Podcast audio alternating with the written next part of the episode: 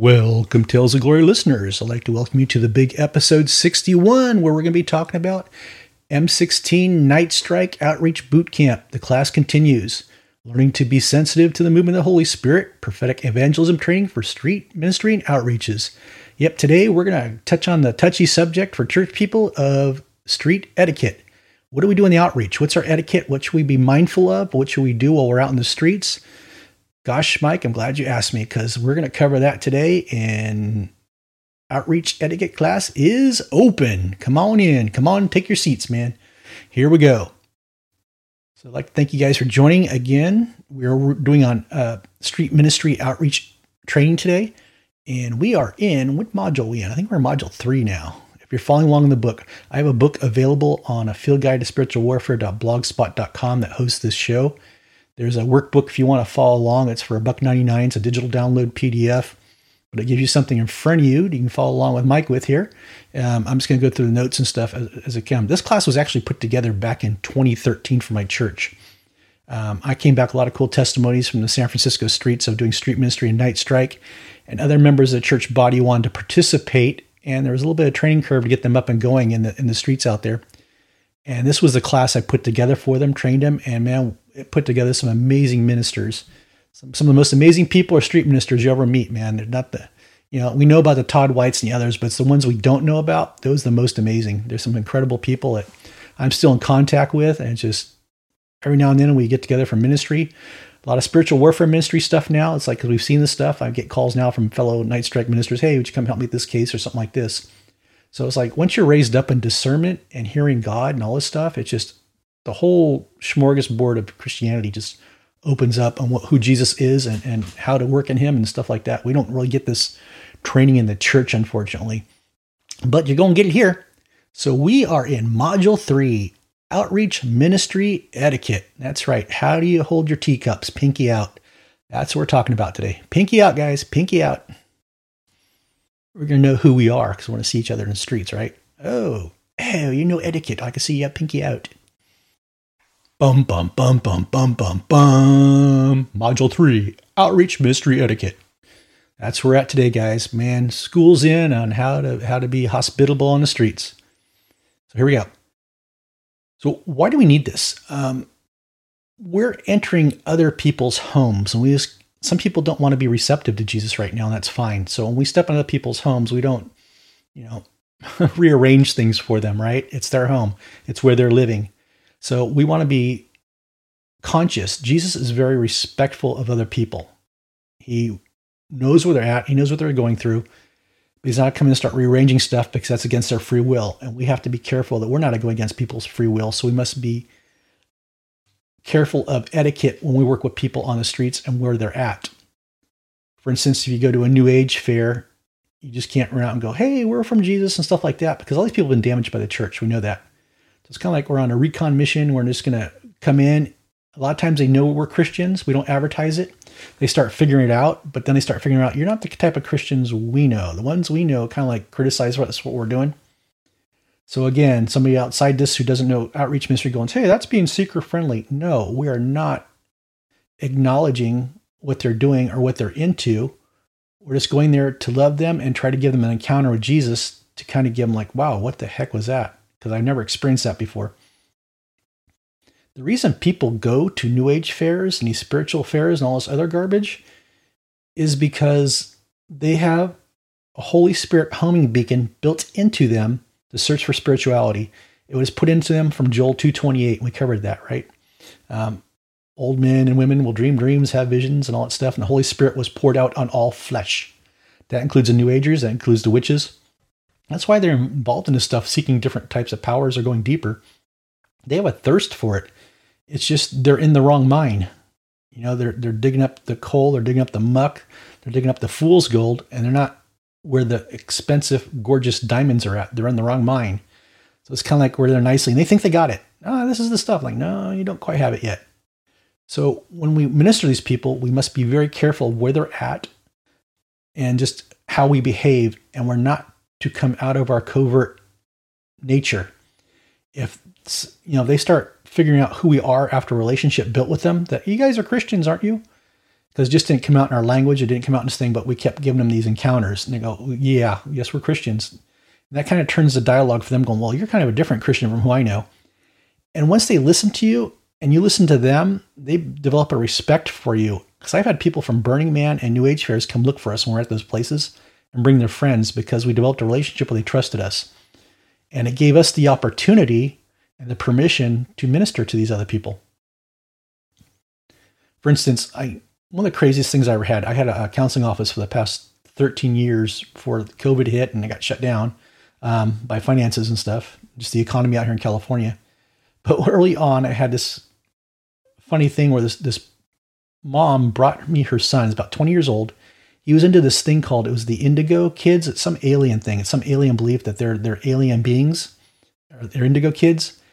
And mom didn't tell her twenty-year-old son that she was bringing him to me for deliverance. I was told this guy needs deliverance. Okay, fine. So at twenty years old, I figured mom and them had the conversation that that's what he's here for. He was prepped, right? It's going to be a deliverance ministry thing. He's coming on his own. She never told him. She dropped him off at my office and bolted. And the guy didn't know what he was there for. And I go, hi, well, you know, what are you here for? And um, he goes, I don't know. I know my mom just dropped me off. I go, well, let me tell you this. Your mom told me that you needed spiritual deliverance through Jesus Christ. He goes, well, I'm not a Christian. I'm starting to figure that out now really fast. Holy Spirit's filling me in. And he goes, um, so I'm not going to go there at all with this right now. Because most people thought if they stuck their son who doesn't believe in Jesus or is going through alien stuff or something weird, something new age, and from a deliverance minister and they got delivered, they become a Christian within five seconds.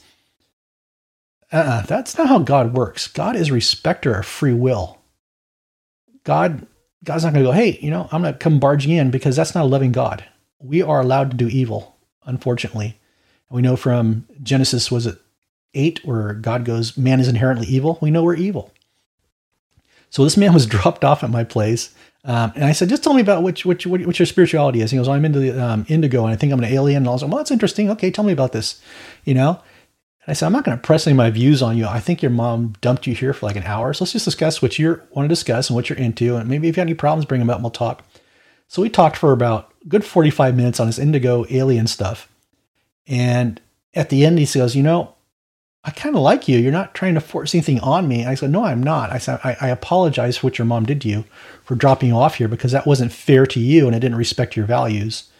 And he goes, well, I do have this one situation going on. I go, I trust you to pray for me. Boom, the door opened, right? It's just, you just can't jump out there and start doing stuff to people. It's just develop the relationship with them, find out where they're at. If you can build a trust with them, and I, I wasn't expecting to pray for him. I was like, okay, there you go. Um, and drop him off. And furthermore, mom dropped him off at a counseling office. I was a paid counselor. And she thought, you know, I'm just going to drop him off at deliverance. Didn't offer me anything in compensation, you know, and it's not, it's not that I'm saying I do money for deliverance because I don't. On ministry off the side, I don't do that. But when she made an appointment, my counseling office was, it was for counseling, right? This is more geared towards Christian counseling. And that sucked up an hour of my time and I didn't get paid for. And, you know, I don't make a lot of money. So it's just these things that are in Christian mindsets we got to be careful of, of, of outreach etiquette, how we deal with people. Um, it's just, it's crazy stuff like that we have to be super careful of. Be gentle hands these people. We have to respect them. Be careful with them. I remember we went to um, a, it was actually a, a porn convention. I went with Cindy McGill, I tell you that, and I was her spiritual warfare anchor guy and a couple of ladies, and we went with another big prophetic ministry. And this other prophetic ministry, for the life of them, couldn't keep their mouths shut, couldn't keep their covert undercover. We're b- behind enemy lines, and we were, our particular team was making relationships with people. You know, at these conventions, some of these adult actresses and stuff and actors, and because we had male and female team members, and we were talking with them at lunchtime, talking them off the side, having coffee with them, and engaging, and uh, uh, you know, and just giving them godly encounters.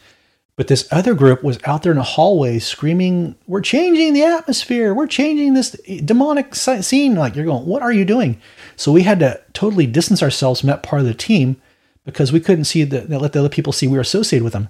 That's part of the etiquette, right? Um, if you're behind enemy lines, that's a dumb thing to do. Furthermore, there was so much demonic activity in the whole hotel rooms at night with that porn convention that I had to connect with some of the people just to um, clean things up. But it, it got interesting. But, you know, just be aware of what your environment is and what you're doing. When you're going into these extreme prophetic outreaches and prophetic evangelisms, you keep your mouth shut. You don't share it. You're Christian. It's covert ministry. And it's not, again, like we're being sneaky or we're being, you know, seeker friendly. It's because people don't want to talk to Christians, right? It's just, we got to hide who we are. And when the encounter comes, we can let out more and more. Sometimes by the end of these weekends, I know Cindy McGill went over to, um, what's the uh, movie festival in uh, Utah. She went there quite a bit and encountered some movie stars and actors and just gave them some powerful encounters too. And the only way it could happen is if you're covert and they're not knowing you're Christians. They're more willing to work with a psychic than they are to work with a Christian person. You know, go figure, right? What's wrong with that picture? But it's because of the behavior of the Christians. And that's why we have to worry about this etiquette, what our other brothers and sisters are doing in the streets. I harped last time about the people with the bullhorns, right? Be careful of the people with the bullhorns because they, you know, they create images for us that stigmatizes us. And all those out there doing work, we're actually making headway, you know, it hurts us big time. So let's go to Part A, Process, Evangelism, Procedure and Etiquette for Ministers. Recall what process evangelism was from last time. It means I'm not the person to lead them through their salvation. I may not be. I may be one of many people that God sends in. That's process evangelism.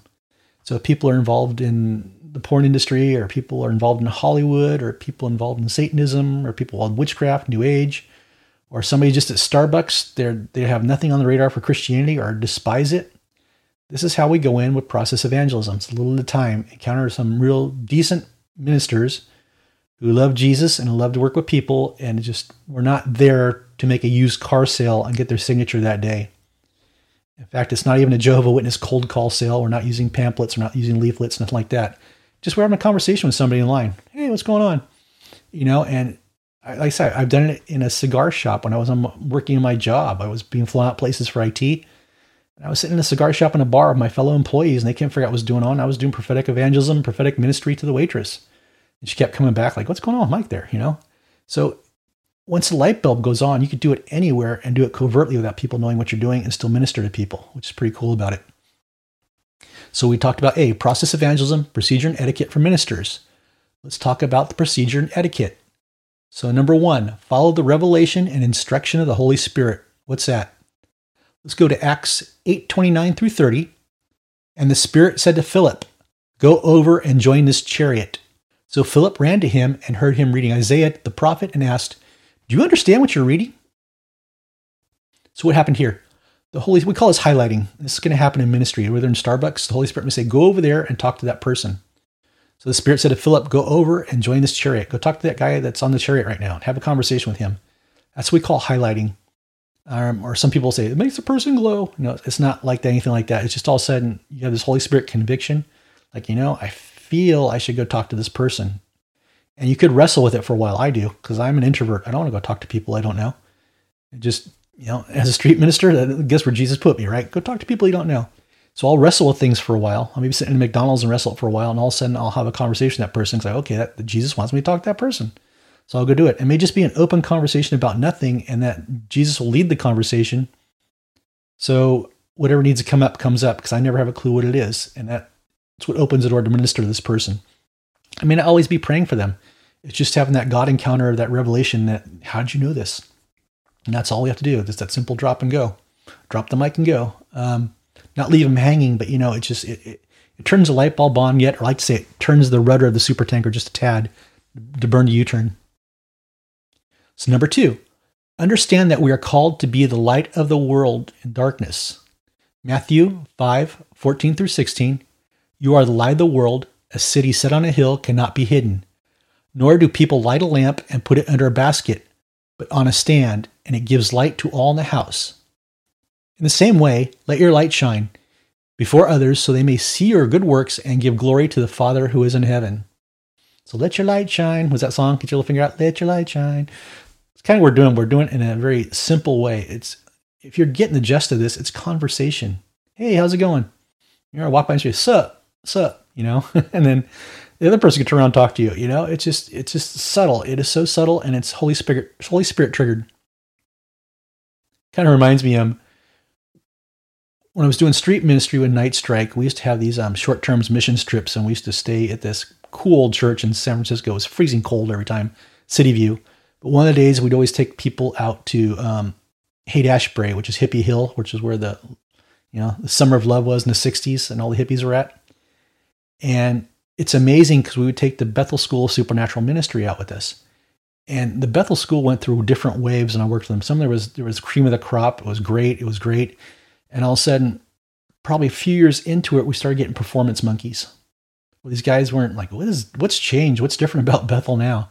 And the minute we get them out of the van, they run over and they feel they'd have to witness to somebody or give them a prophetic word right away. And so we scolded them. And we said, don't do that. Follow us. We're going to go sit on Hippie Hill, where there's a bunch of little um, homeless young people are at. We're just going to sit here.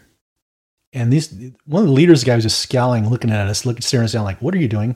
You know, how dare you inter- interfere with our, our monkey performance? And so he was just giving us a dirty looks, and we go, he goes, what's going on? Just, just sit here. We're waiting for the Holy Spirit to bring us people. And the guy like, what? Yeah, we're going to let the Holy Spirit bring people to us. And it's like, how do we do that just sitting here? Sure enough, like maybe half an hour, these people started coming down, sitting by us. And, you know, they're they're homeless, hippie. They think they're hippies, young people. And we have food and stuff. And we just sit there and like, so it's the hippie thing to do, share food and talk with them. And all of a sudden, these dialogues opened. And then the leader like, oh my God, I see what you're doing. Like, we're not doing anything. We just sat here and the Holy Spirit brought us people. That's how we work this on Hippie Hill. We're not performance monkeys that go down and feel we have to give somebody a word. You may not have to give anybody a word today. And as they sat there and, you know, shared food with these people, broke bread, right? They got invited into drum circles and talk with them and all sorts of stuff.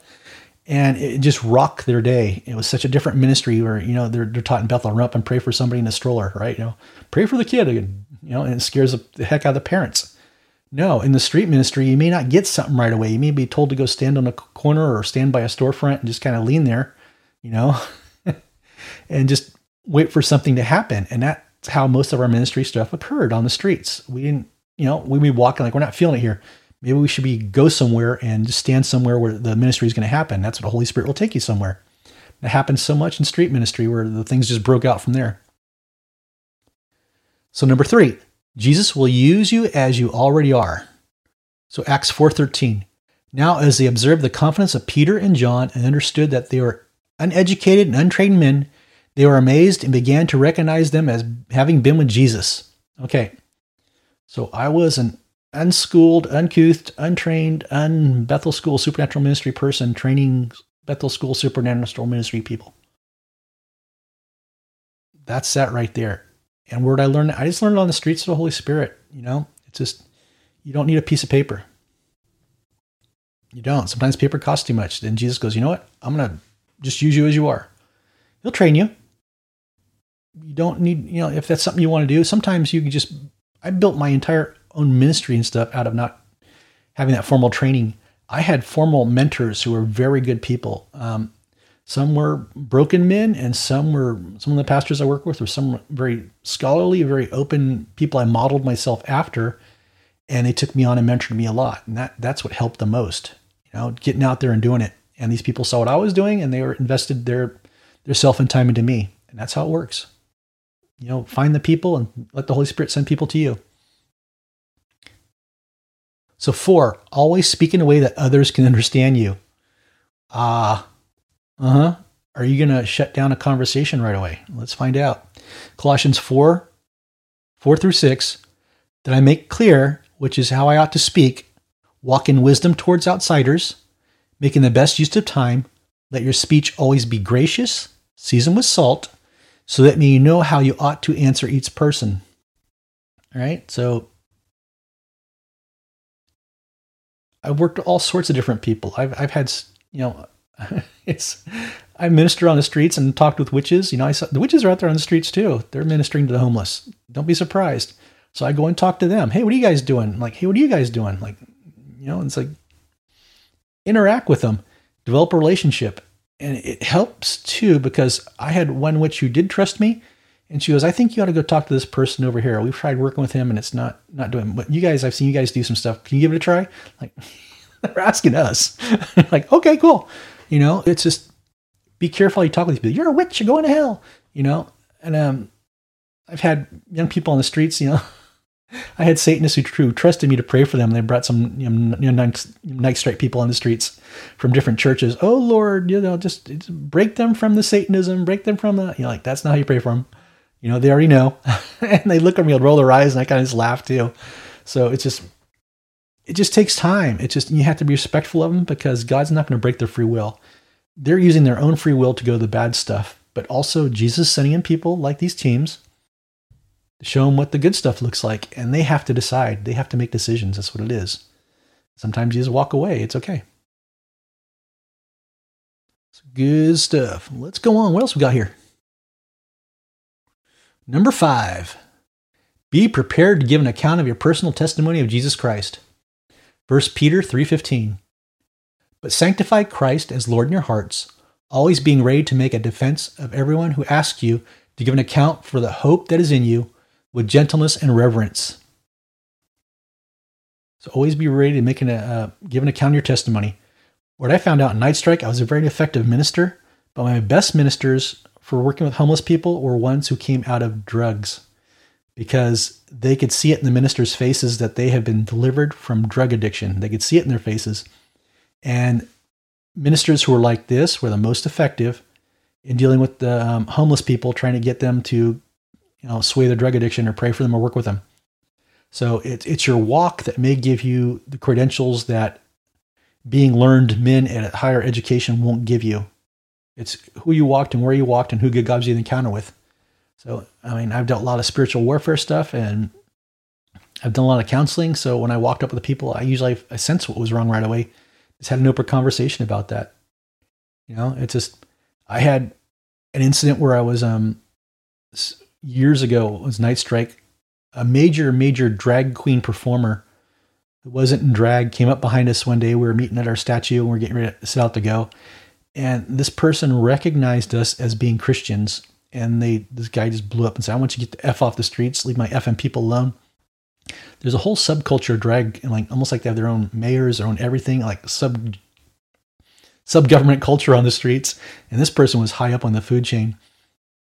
And he goes, I don't want to know what you guys are doing here. I want you to leave these people alone, get off these streets. And remember, this is San Francisco, right? And don't come back here.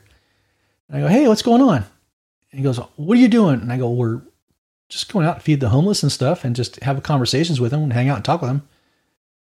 And he's going, well, I, I want you guys gone. And I go, well, would you like to come with us? You know, and just through this guy, right? Be careful. You know, they want to give the shock and awe. And he was invited. It was like, what are you going to do now? Right? It was an open invitation. It wasn't like me telling me, go, you know, go jump off a cliff. Because I was going to do that. It's like Jesus, the Holy Spirit was telling me to talk with this guy, talk with him. And so he walked with us, and he was very skeptical of us for like the first hour. And I started getting prophetic word of knowledge on this guy too. And I go, you know, I understand your dad did some horrible stuff to you. And, you know, I'm, I'm sorry for that. And he starts talking about his dad, and, and there's like some triggers too. And, and then he was just walking me, talking to me like we're, he was able to unload some stuff he could never talk about because he was so far up on the, like that drag culture. And we just talked about some of that stuff, and it had nothing to do about be him being a drag. It had nothing to do him, him do about, you know, homosexuality or anything like that. It was just, he opened up about his childhood and his pain, and we talked about it. And I didn't make any corrections as to who he was or what he was. I just listened to him, and it just, it was like he found a trusting fatherly voice to speak with him. And that's all it was that night. And by the end of the night, I gave him a Field Guide to Spiritual Warfare book. He accepted, and he gave me one of his drag queen C Ds, which is kind of funny. I don't want to be disrespectful and say it like that, but I don't know how, how you call it, these, these performers, drag performers. And so it's just, that's the sort of stuff, the connections you're making, right? And I saw him again on the streets a couple of days later. And he goes, hey, how's it going? He goes, you know, you're the only Christian I trust. And he, he said that to me. And unfortunately, I haven't seen him on the streets since, but I kind of wish we did, because I wanted a, uh, an avenue into some of that places like the drag culture. He would have been um, a let-in. So it's just, you know, who knows, timing will come. But I've, I've been out of the city for a while too, because of the occult battles I'm dealing with. God had me stay out of the cities right now because, you know, I'm doing other stuff besides street ministry. That God goes, nope, um, it's a no-fly zone for you right now, Mike, just because stuff's so bad. It's not because I can't go in there. It's because of what I'm dealing with, the occult. They don't. He doesn't want them to recognize me or pick me up spiritually, or, you know, come on the radar like, that's that dude. That's him, you know? So anyhow, so number six, it is not our job to convict people of their sins. That is the work of the Holy Spirit. Remember the drag queen guy I was talking about? It's, we're not there to convict them of that. Jesus wants to heal the brokenhearted. What's the real pain? So John sixteen, seven through eight. Nevertheless, I tell you the truth. It is to your advantage that I go away, For if I do not go away, the Helper will not come to you. But if I go, I will send him to you. And when he comes, he will convict the world concerning sin and righteousness and judgment. So we need the Holy Spirit to convict us of our sins, right? That's what's going to change us. When I talk about convictions of the Holy Spirit, a lot of times I work with people on the streets, they're, they're living in sin. I didn't talk to them about their sin, but we had conversations about, you know, what's going on. And I go, well, what are you listening inside yourself? That's called a conviction of the Holy Spirit. And I go, I hear this, this, and this. And I go, okay, where do you feel that's coming from? You know? And so we'd just have these conversations and a light bulb going, oh my gosh, you know, I know what I'm doing is sin. I go, yeah, I know. I'm not going to talk to you about that. But you are receiving messages on how to alter course here, right? So we let the conviction of the Holy Spirit work with people. We don't blast them with bullhorns about their sin. They already know their sin. A lot of times that's why they're moving away from God, because they're ashamed. So number seven, pay attention to the listener's expressions. Discern if they are putting up a wall or are open to receiving God's encounters. Mark four, twenty-six through twenty-nine, the parable of the seed growing. And he said, the kingdom of God is as if a man should scatter seed on the ground. He sleeps and rises night and day, and the seed sprouts and grows. He knows not how. The earth produces by itself, first the blade, then the ear, then the full grain of ear. But when the grain is ripe, at once he puts it in the sickle, because the harvest has come. So we're at the part where we're tossing seeds in. That's what we're doing here. And like at certain places, is did a wall go up, right? What's a wall? So you're giving somebody a spiritual encounter, and all of a sudden somebody goes, you're a Christian, aren't you? And then it may stop and go, well, yes, I believe in Jesus Christ. And you answer it that way because they usually don't have a fear of Jesus Christ. They like Jesus, they just don't like Christians. And you could address what the wall is, or just say, or just see if that's where you need to stop. Stop right there and just let it go. Let the encounter go, because a lot of times people have so much pressure on them, they don't want to be pressured in anything. And they'll realize what you did was kind of you backed off there and you respected them. So learn where it's at. Do they want more? Okay, give them just a little bit more and then see how much they receive that. And they may get full, like, oh, I'm done here. I can't receive any more. That's fine there too. But learn to read the people. Learn to read the crowd. I mean, we had the pagans, the witch fair kept coming back, right? Oh my gosh. Tell us more about this, you know, because they never saw Christians move in power before. Yeah, that's not seeker-friendly. That was bold. We could have been cursed like crazy. They probably did. I know they were down there hexing us. I know they were. I think they were probably freaked out because it wasn't working. Well, I did tell you when we went to that pagan fair, the, the witches camp goes, how are you doing this? Because we're, we're, we're, we're, we've been um, chanting something to shut you down. How are you still in operation? It's like, because we're like talking to Jesus. And it's this look on their face, you know? It's just, yeah, you can't shut Jesus down. I'm sorry. You know, no matter, you know, you could do whatever you want, witchy-wise, you know, go burn a tree or, you know, go dance around naked around it, try to shut us down. It's not going to happen. It, it ain't going to happen. And it just, I don't want to be that vulgar language, but that's the stuff you see down there. It's, oh my goodness. Good times, good times at the pagan festival. So it gets crazy. Um, it's number eight. We may only play a small role in the overall steps of bringing someone to Jesus. Let me say that again. As a street minister or an outreach minister, or even just working with somebody in Starbucks, we may only play a small role in the overall steps of bringing someone to Jesus. So we always get that crazy guy from church who's in his mid-twenties, overzealous about saving people, and then just, he just gets in people's faces and he's annoying. He's not helping anybody. So it's, gra- it's, it's good he's zealous, but he needs to understand that he might play a small role. Maybe he'd be effective with his friends, with his lifestyle, who knows? But when you're in Starbucks, or you're at the pagan fair, or you're at the, you know, the porn convention working on people, we're only playing a small role, and I don't expect a salvation right away. It just, we expect to plant the seed, maybe see a little sprout. Or just get the seed planted. If we're allowed to have the seed planted, that's great too. Because other people come by and water it and take more and more people from there when they go back home. The Holy Spirit will send the right people in because he knew he gave them encounters. We have to step out of our pride and be more humble that we're not the ones that control salvation. It's all up to Jesus and that individual. Outreach etiquette. Number B, the barbecue and the religious cow. What is that like? There comes a time when we must barbecue the religious cow. A religious cow is any method, means, or belief that started out as a revelation of God, but over time morphed into a dead religious system. Religion is what we take, what we give us, and start depending on the gift instead of God. And religious people are those who learn more on the way what they know instead of who they know. That's from Bob Johnson. Um, Love Stains, his book. I don't know if it's available anymore. Actually, Bob Johnson was the founder of Night Strike, and he was my mentor for the longest time, too. Good guy. Very good guy. So religious cows. Here's what they do. Thinking door-to-door, religious witnessing is a highly effective tool. I even slammed the door on Christian people. uh, that's what Jehovah's Witnesses, I talk to them, too. And I tell them I'm an exorcist, and they flips out. But, you know, it's just, it's good stuff there. Or I'll give prophetic word to the young people at Jehovah's Witnesses, and they open the door. Yeah, it's kind of fun. I spent a year debating the Jehovah's Witnesses, and it got to the point where I decided to tell them to stop, because they used to have a couple people come in with them, and I would debate them in their their their translation. And after a month, I guess I became the anti-mic. You know, they weren't allowed. They would all stay in the Volvo except for the lead guy. Just like four of them stuck in the Volvo for an hour, and I did it on purpose. Their time. I go, what, the other people come in? Let's give them coffee. Oh no, no, they're they're, they're out there doing other stuff. So th- they weren't allowed in the anti-mic's house. Um, it was kind of funny. So it just it's stuff like that. You know, the door-to-door stuff doesn't work. Let Jehovah's Witnesses keep working on it. That's you know that, that's that's a demonic thing in itself. Okay, another one. Striving to close the deal by leading a person in the sinner's prayer. The sinner's prayer doesn't save somebody. It could. I mean, it's it's a step towards it. But salvation comes when they realize that Lord Jesus Christ is real. His presence is there. He feels them. They see him, and he starts. They desire nothing more but to know him. That's when salvation comes.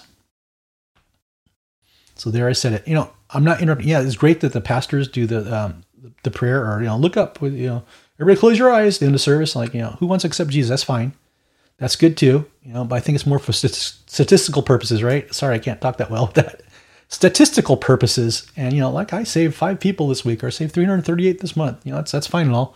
But did you really? That's when you start running count, Christian counseling and deliverance. You find out who was really saved and who wasn't. You know, just, you go, what, Mike? They weren't saved? Yeah, just because they said their prayer and they weren't saved.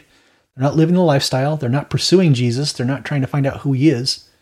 And so that that's salvation right there, and embracing that justification as being of value and and, and wanting to share it with others. That's that's what it is. Another one, attempting to bring Jesus into every conversation, especially when we are helping people, right? Back to that twenty-year-old aggressive, uh, uh, uh, zealous uh, Christian guy, like telling you everything about Jesus. You know, we saw a movie last night. Was it about Jesus? Let me talk about you. You know, why'd you guys see it if it wasn't about Jesus? You know, sort of thing. It's just, it, or just nailing Jesus, Jesus, Jesus. You know, it doesn't work. People turn you off. That's the whole thing. You don't want to be turned off. Thinking we must know Jesus, the Word of God, inside and out before we can effectively love people. Nope. You will never effectively know the Word inside and out, because every time you read it, you get more and more.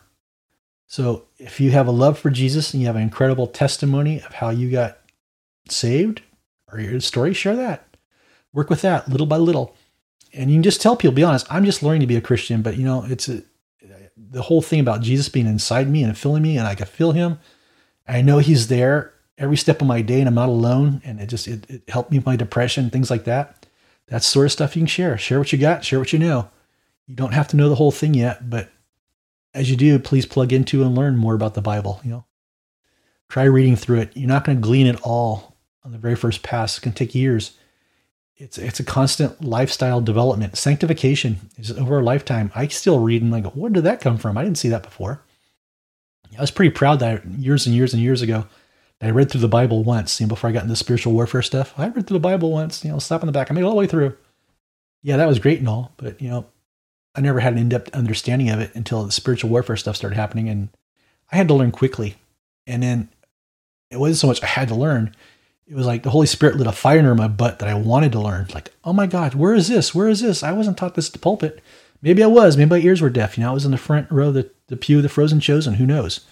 But now I want to learn as much as I can. It just excites me. I call myself a Bible nerd. I just, I nerd out over the, the technical stuff. I love learning Hebrew. I love everything about Jesus. It's all there. And every time I dive in, I find more and something different. So you'll, if you're looking at this and constantly looking to be educated, you'll never get dull. Supposing Jesus fits into a nice, neat package. Yep, toss that one. Jesus can be very messy during healing. So don't ever go with that. assuming tracts are the greatest evangelistic tools ever. Who reads tracts? And then, like I said, if they don't understand it, who's going to interpret it for them, or who's going to tell them the story or unpack it for them? They don't get it. The tracts are ineffective. Sometimes they do work. In some cases, they do. I've heard cases from people where they did work, but not so much on my side of the fence, so it's it's okay. Reasoning that we need to know the Romans road and the A B Cs of salvation before we can witness. Nope. John three sixteen, right? For God so loved the world, he gave his only begotten son. Understand what that means. Understand, you know, what John is. Maybe go through John. Study John inside and out. A lot of good stuff here. A lot of good stuff. So believing we should feel like a salesman when we share Jesus. Stop that one. I even got that from other people. Like, I'm already saved. Why are you doing this to me? You know, if you don't like it as a Christian, you don't, imagine how a non-Christian wants it.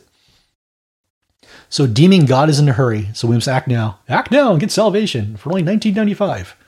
Right? It's it's God's not, God's gonna be patient, you know, because it's free will. And that's the one thing you need to understand about all this. It's that person's free will, and God's not going to violate it. God will send, you know, little spiritual encounters for them, let them figure stuff out. Like I said, I worked with Satanists on street, Hate Street, and we had one gal who broke her ankle that very night we were on the streets. We prayed, and this her ankle was fully healed, and she was flabbergasted. And she goes, "But I remind you, I'm a Satanist. I know you're a Christian." I go, "Yeah, but how's the ankle feel?" The, the miracle, this the, God just, you know, broke Kevin and gave her a miracle to heal it.